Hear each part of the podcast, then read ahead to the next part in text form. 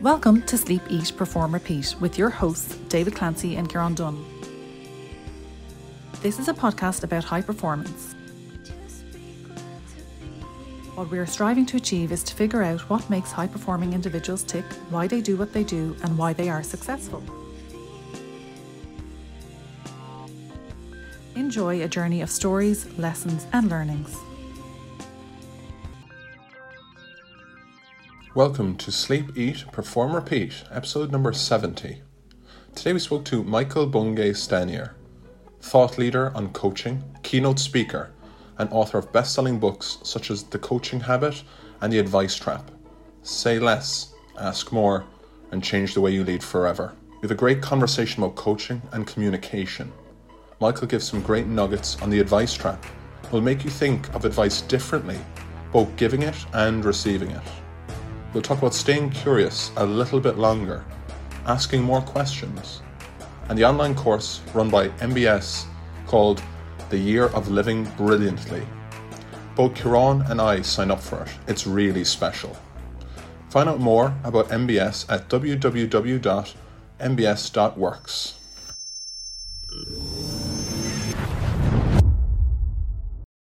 Hi, Michael. Thanks for joining us today. Where are you coming from? I am based in Toronto. I'm a misplaced Australian. I literally 25 years ago, almost to the day, married a Canadian, which is awesome in so many ways, but it does mean that I have to occasionally endure a Canadian winter. So spring's bursting, the leaves are on the trees outside at last, and I'm in Toronto. Yeah, those, those winters are pretty harsh. I, I spent four years of my younger life in Montreal, so I, I know that part of the world. Like it's pretty cold near Toronto. Exactly. Winter. In fact, it's, if you don't get what minus 25 Celsius is like, it's actually impossible to explain it to somebody. I try and go back to Australia and tell my family about what minus 30 actually means, and they're like, we just don't understand. I'm like, you know what? I, I get it. I barely understand it myself. And where in Australia are you originally from, Michael? I grew up in Canberra, so the much maligned national capital down there. Um, but you know, I went to high school there, went to university there at the ANU, the Australian National University, and loved living there. But left there now about oh, close to thirty years ago. Hmm, quite some time. So you're you're obviously well settled now in Canada. I, you know, yeah, I'd say that's the perfect way to put it. I, I, lived in England for a while, the States for a while, but now it's close to 20 years in Canada, and I'm pretty happy. Canada's a good country. Very good. So tell tell the listeners a little bit about kind of what your specialty is, or what you kind of try to teach or distill to people these days. Sure. Well, you know, I'm best known for a book that I put out four years ago, thereabouts, called The Coaching Habit. Uh, say less, ask more, and change the way you lead forever. So if I become known for anything, it's a way of championing coaching in a way that can be an unweird everyday working no matter who you are. You don't have to be a coach. You don't have to be an HR person. You don't have to be a sports coach. You don't have to do have any fancy title or any particular wiring. Really, I take the stand that you know what, being more coach-like, which I define as can you stay curious a little bit longer, can you rush to action and advice giving a little bit more slowly, is just a powerful way to show up and interact with your team, with your colleagues, with your boss, with your spouse, with your kids. Relationships tend to improve, focus tends to improve, empowerment tends to improve. And that's what I kind of bang on about. And how did you get into discovering discovering that? Because I think you're exactly right. And even I heard you speak there a couple of weeks ago over over another call, and I've tried to take on some of those learnings into my own kind of personal life. So how did you come to nearly that aha moment a couple of years ago and then I better write a book about it? yeah, you know, one of the quotes I love is inspiration is when your past suddenly makes sense. You know, we, we all get a bit confused as to how we ended up where we are. We're like, you know, I'm in my early 50s. And I'm like, how, how did I end up here? how did I end up writing books and living in Canada? And then when you look back, you can see the, the rocks that you've hopped on to get to this certain part of the pond if you want to go all the way back, you know, I'd say there were two key factors. First is I'm a big reader of fiction. And I think reading fiction means that you get taken into other people's stories and you start to realize that your point of view is not the only point of view. It's not the only way to see the world. You become more empathetic and more understanding that just because you think it's real, just because you think it's the truth, that might not be the whole truth. And then on a practical level, David, when I was in my mid teens, I just spent a lot of time listening to my other friends talk about their angst filled teenage lives, because, you know, everybody's got an angst filled teenage life.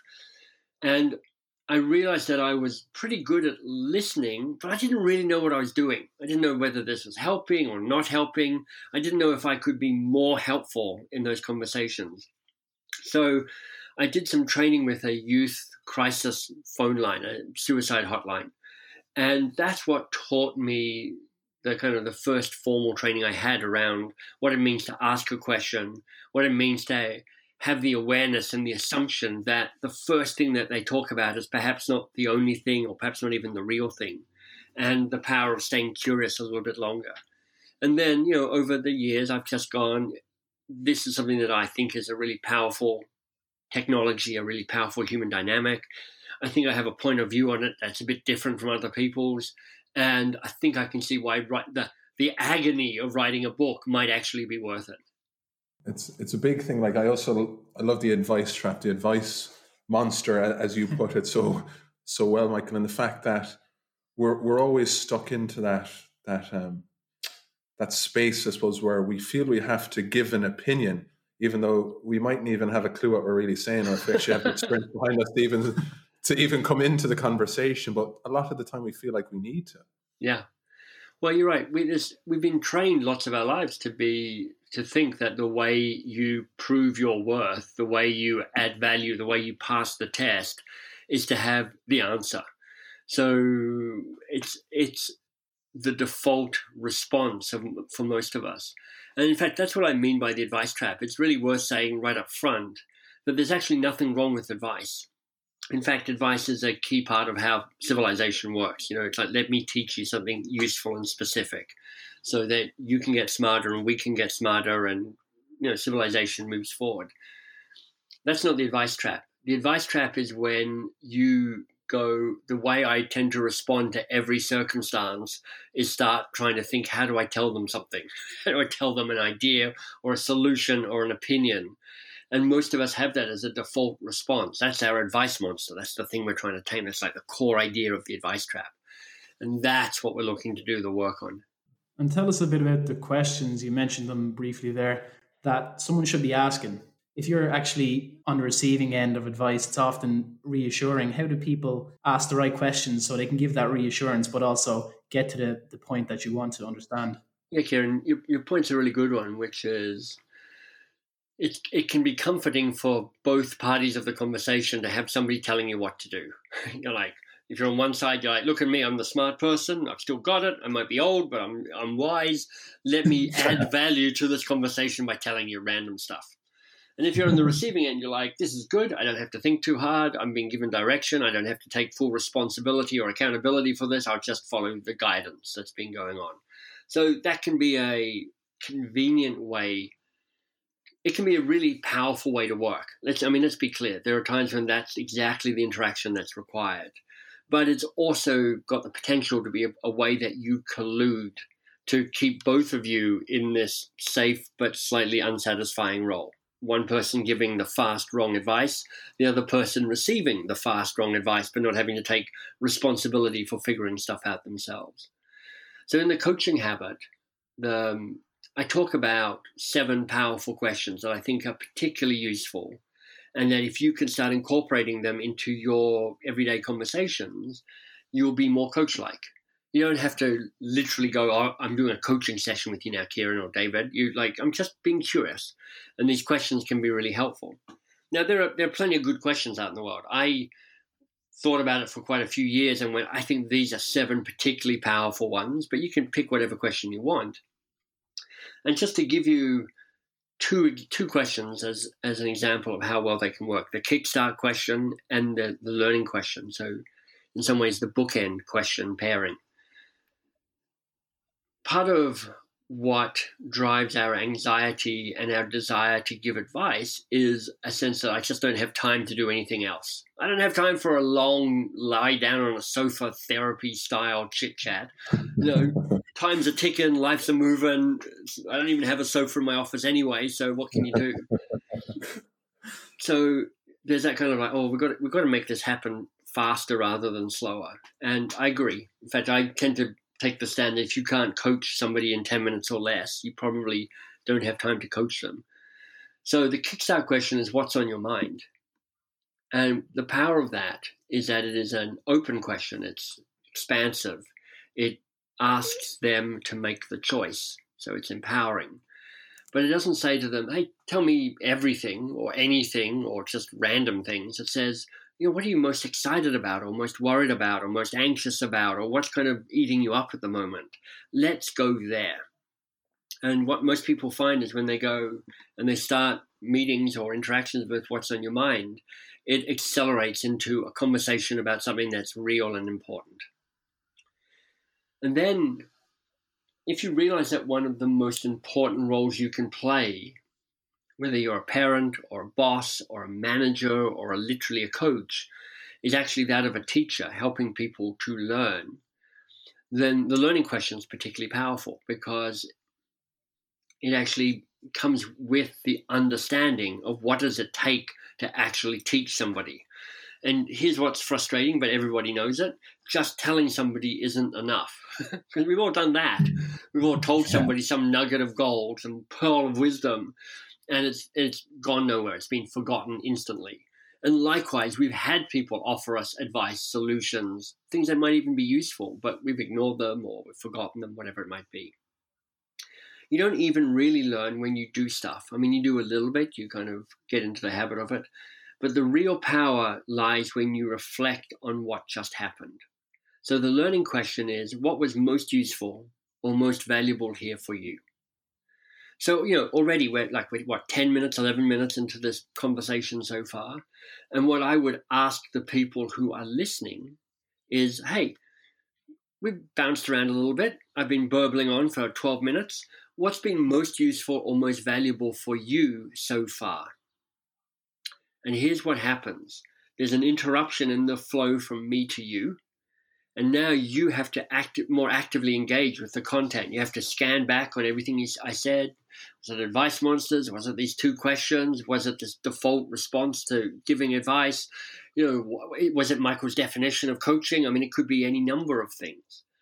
But what was most useful or most valuable here for you forces you to make the the neural connections that you want to make.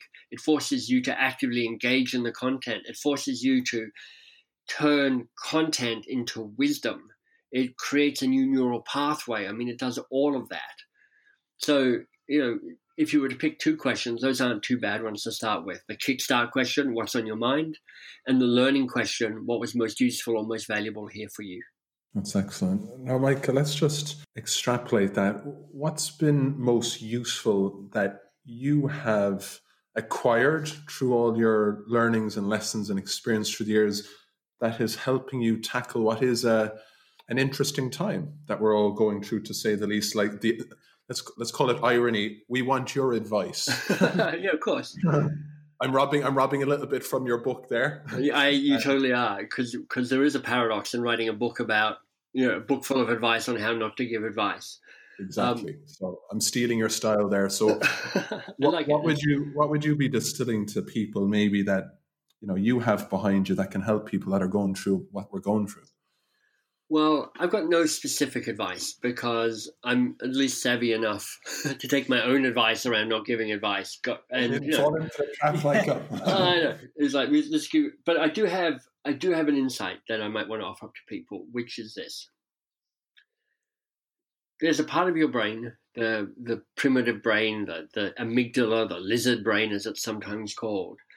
It it it hates uncertainty. It loves clarity and really it, it operates at an unconscious level and it's scanning the environment all the time one of the questions it keeps asking is do i know what's going to happen or, or not and it feels calm down if it knows what's going to happen and it feels you know anxious if it doesn't know what's going to happen.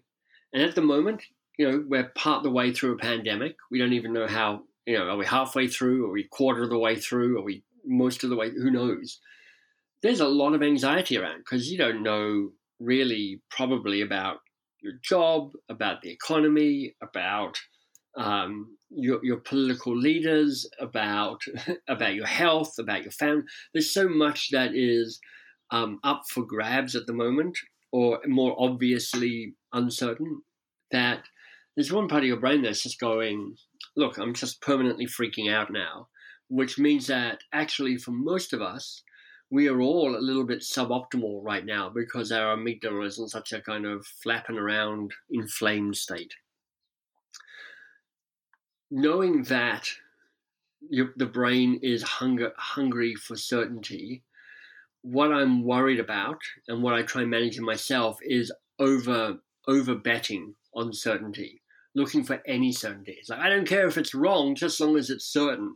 I'm like, okay, what I want to do is stay open, and what I find is I'm better. I find that I'm better able to do that when I work from some core principles rather from minutiae. So here's how I have been trying to navigate this time of uncertainty. It starts with a commitment to say, I know that one of the best things that I can do is try and be a good beacon for people. Because, you know, as a facilitator, I know, and a coach, I know that people respond to the strongest signal in the room. And people not only respond to it, but they start to mirror it. So if I can be the strongest signal in the room, if I can be a source of calm, certainty, of grounded reality, of knowing exactly what's, of knowing how hard it is right now, but also holding the the the the optimism that this too will pass and we will get through this, then I'm of service to those in my life. And the way I try and do that is I try and navigate between the light and the dark. So,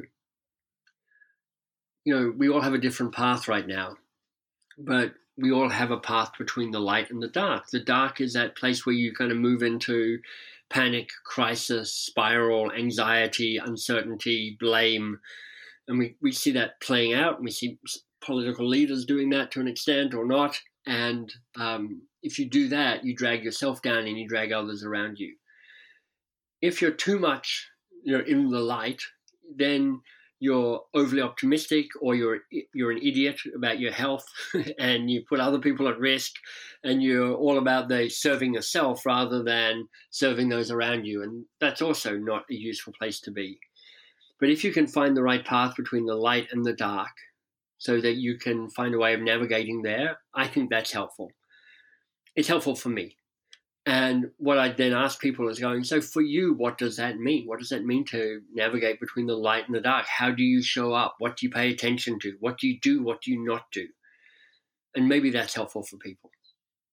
Yeah, that's very good, Michael. I suppose I just want to build on it to understand a little bit about what makes you tick because, you know, saying you're you you're trying to be a beacon, you know, good vibrations, giving off that that energy, and I commend you for it. It's something we're all trying to do, you know, and it's difficult, you know, personally, professionally, with everything that's going on. If you're facing those moments when, you know, I'm just, yeah, this isn't going so well for me, or something's annoying you, or you're just seeing a news report, or you read something that you didn't like, what what do you have in your what do you have in your locker that helps get you get you into the light, gets you out of that headspace? Sure. You mean other than the bottle of bourbon? Um, Oh, well, we have a bottle of Jameson beside us here. So but, much, it's Jameson's a little sweet for me, but each to their own, I guess. So I've got a couple of things I try and do. One is I, I don't try and ignore the feelings, I try and feel the feelings. I'm not that good at that. I'm a bit of a heady guy. I'm not super connected to my kind of the, if you like, the somatic wisdom, the wisdom of the body. But there's just a ton of good research that tells us that kind of acknowledging your feelings and labeling your feelings helps you better manage your feelings. You know, I have a podcast of my own called We Will Get Through This. And one of the episodes is with um, a anthropologist, a guy called Dr. Robert Biswas Dina. And the, the, the, the episode's called How to Feel Your Feelings. And it's like, let me show you how you do that so that you're better able to manage those feelings. The other thing that I do, and I took this from a friend of mine called Neil Pasricha. He wrote a book called um, You Are Awesome. It's his latest book. And he has a two minute um, check in process in the morning. And I started doing it and I'm finding it quite helpful. Uh, there are three questions that you answer I will let go of, I am grateful for, and I will focus on. And you know, to to your specific question, that that first prompt, I will let go of, is a useful way of just pausing long enough to notice what is the thing that's driving you a bit itchy nuts and go, how do I just acknowledge it and label it and perhaps let go of it? And sometimes it's a really specific irritation. You know, I will let go of David's irritating body odor or something. Um, different David, obviously. Um, or, sometimes, sometimes it's more general. It's just like I will let go of the need to be as famous as Tim Ferriss. You know, it can it can vary. Um, but I find that's really helpful. And then the kind of flip side of that is the gratitude piece. And lots of people have talked about gratitude and gratitude journaling. For me, the fact that Neil suggests is just a sentence. I am grateful for you don't have to explain it. You don't have to write paragraphs about it. You just connect to a specific thing you're grateful for. That can be that can be really powerful as well. And then the focus piece means that I've set myself the most important thing for the day. And it means that I'm just a little less likely to get distracted from all the other shiny objects that are floating around in my life. And I'm easily distracted. So those three prompts from Neil are helpful for me. That's excellent. Yeah, thanks a lot for sharing that, Michael. Um, Michael, you're you're seen as the number one thought leader in coaching in the world, so it wouldn't be strange to assume that it's difficult to get some coaching from you. But you actually on your on your website have some great resources, like the Year of Living Brilliant, Brilliantly. Yeah. Could you just share a bit with the listeners about that? Sure. you know, I thank you for asking about it. Um, in the new book, I got really. Ex- I, I realized that one of the things that I'm good for is I know a whole bunch of people who are great teachers. And, you know, I read a lot of books, I listen to a lot of things, and lots of the times I'm a bit underwhelmed by it. But if I find a really good teacher, I get really excited about it. So the Year of Living Brilliantly is a 52 week, 52 teacher, 52 weekly videos series where you sign up, it's all completely free and you get a once a week you get a two to six minute video from somebody who I think is cool and has something interesting to offer. Plus um, another email from me a little later on that week with a little nudge to kind of reflect on the lesson that that teacher might have taught you.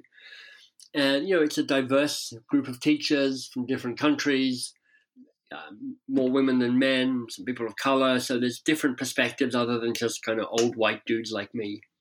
And my theory is something along the lines of look, when the student is ready, the teacher will appear.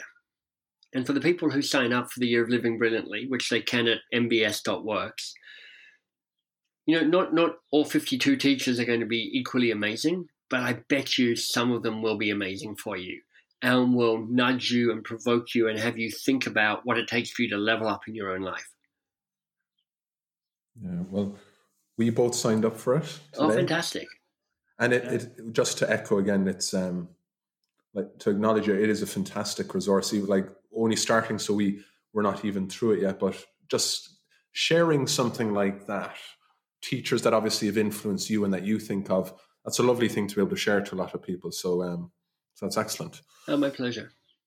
Tell us a little bit about curious as to the genesis of the name Box of Crayons. Yeah, kind of cool, cool name. Thank you. So I started a, this company called Box of Crayons nigh on 20 years ago. Um, pretty much when I kind of early days when I arrived to, in Toronto. And it is a training company. It, it works with big organizations typically and helps them move from advice driven to curiosity led, kind of a culture shift. And you know, part of that is giving managers and leaders really practical coaching skills so they can make coaching an everyday way of working. And when I first arrived in Toronto, I I knew nobody. I'd never lived here before. I didn't have any any friends here. Oh, actually, I did. I had one friend here.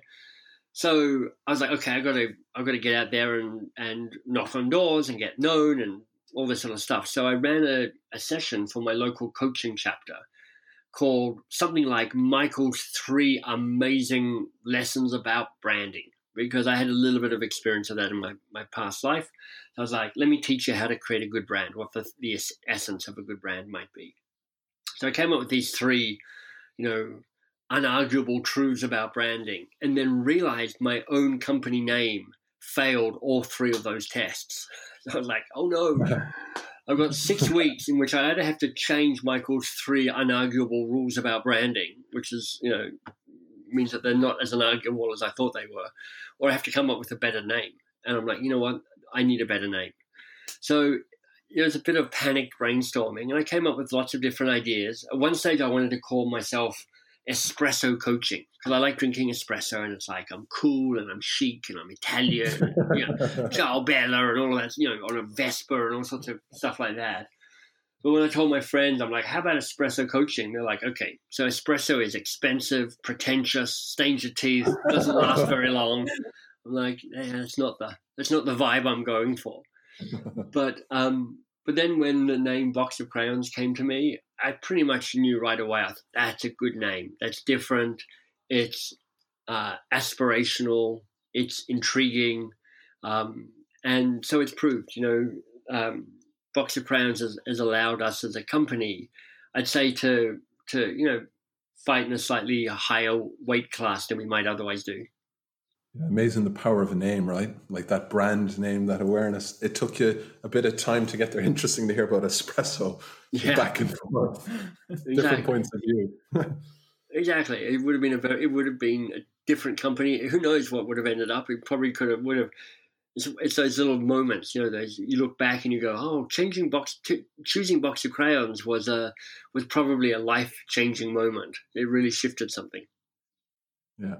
Now, look, we obviously reached out to you today because we just love what you do, your kind of insights, your your content, what you're kind of doing, and you've obviously got to there, having been influenced and learned from lots of different people that are part of this year of living brilliantly, as an yeah, example. Right. Are there two or three teachers out there in the world that you haven't quite sat down with or had a conversation with that you know you'd be interested in sparking a conversation with to then share with the two of us who just signed up to your newsletter? That's an interesting idea. You know, um, one of the one of the lessons I learned from a guy called Seth Godin, who's a marketing blogger and podcaster, and he's brilliant. I mean, he's he's inspirational. Um, he was writing about mentors, and he said, "Yeah, I get I get asked all the time, Seth, will you mentor me?" And you know, I get that a, a little bit as well. And he's like, no, because I don't have time. And also, mentoring can feel a little bit one way. I'm teaching you. But he says, look, come up with come up with your own mentoring, your virtual mentor mentoring board. Like who are the two or three or four thinkers in your world that would stretch you and provoke you and make you think differently? So often it's this mix of different teachers. And if you can think of ones that have different expertise, that they're not all going to be people who are already agreeing with what you're already doing, but would push you and provoke you to think differently. I think there's something really interesting in that. So there, you know, there are some people in this world who I think are really interesting, and I don't want to do what they do on the surface, but I'm trying to learn from them in terms of in principle, how they show up in the world. So I'll give you an example. Um, there's a guy called Brendon Burchard. You know, his website is brendon.com, and he's in the in the self help world. And his style of teaching isn't my style of teaching. Um, but you know what? He is so good at what he does, and he is so good at online marketing, and he's so good at building a committed followership and a tribe and a community that I think it's really powerful to to watch and learn from him. Not so that I can be Brendon Burchard, but so that I can learn the core principles of how Brendon Burchard scales and makes a difference and has impact in the world.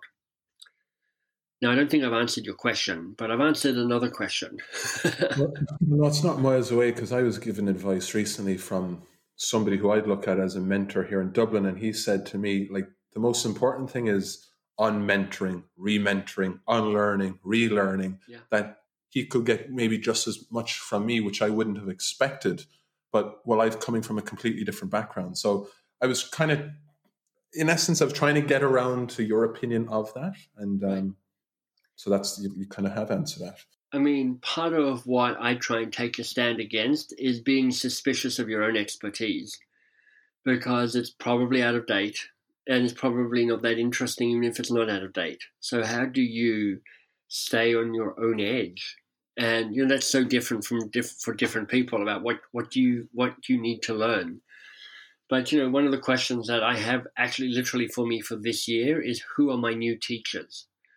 And that's a really great question because rather than continuing to accumulate teachers in the same sort of area, I'm like, who do I who do I not yet know about? Who I need to go and find and and sit at the feet of and learn from.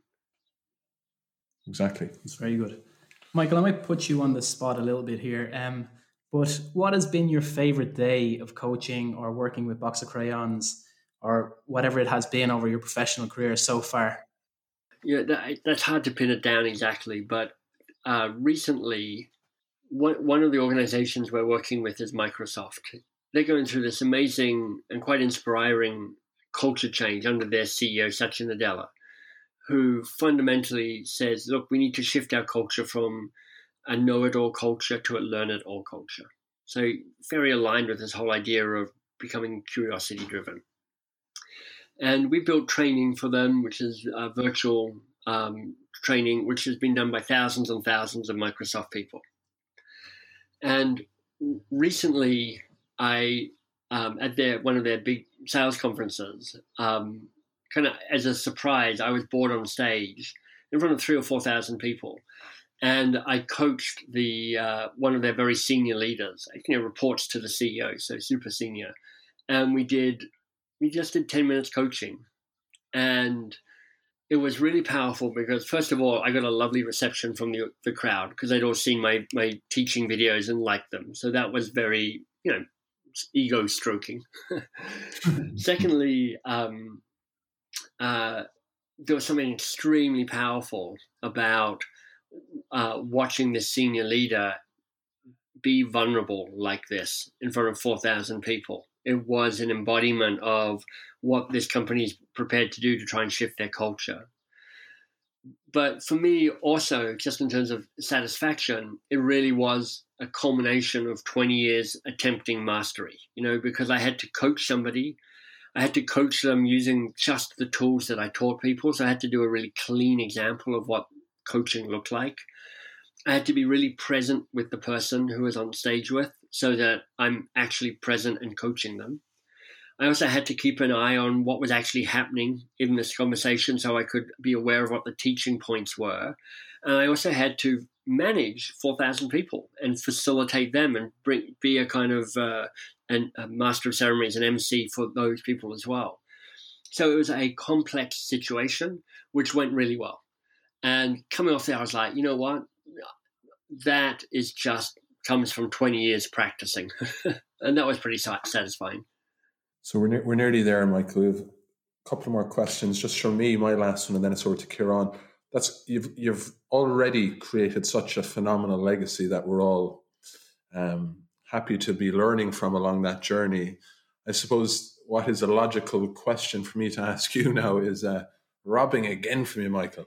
Um, what what next? What's coming? What's coming from your mind in the next six months, in the next three years, five years? What's the next big thing that you're going to share with us all, if yeah. you want to share it? Yeah, you know, I I don't quite know yet. Um, MBS.works, that website is a, a, it's a sandbox for me to to try and figure some of that stuff out. Um, and I'm trying not to rush into an answer, but just to stay curious about it and see what emerges. You know, part of that commitment to who are my new teachers uh, is is in part asking me who do I want to be next. You know, what's my next thing? I can do a bunch of stuff, but it's no longer a question of what can I do And it's not even a question of so much what do I want to do. It's about trying to find that nexus between what what would light me up, get me really excited, and what serves the world in the way that is best. And uh, you know, I'm still figuring that out. So yeah, stay tuned, I guess. Brilliant. And then just to wrap up, we ask this question to all of our guests that come on. What does high performance culture mean to you, Michael? I think it means, um, first of all, being people centered so that you are building around the complex, messy, uh, unpredictable human beings that are a part of a culture.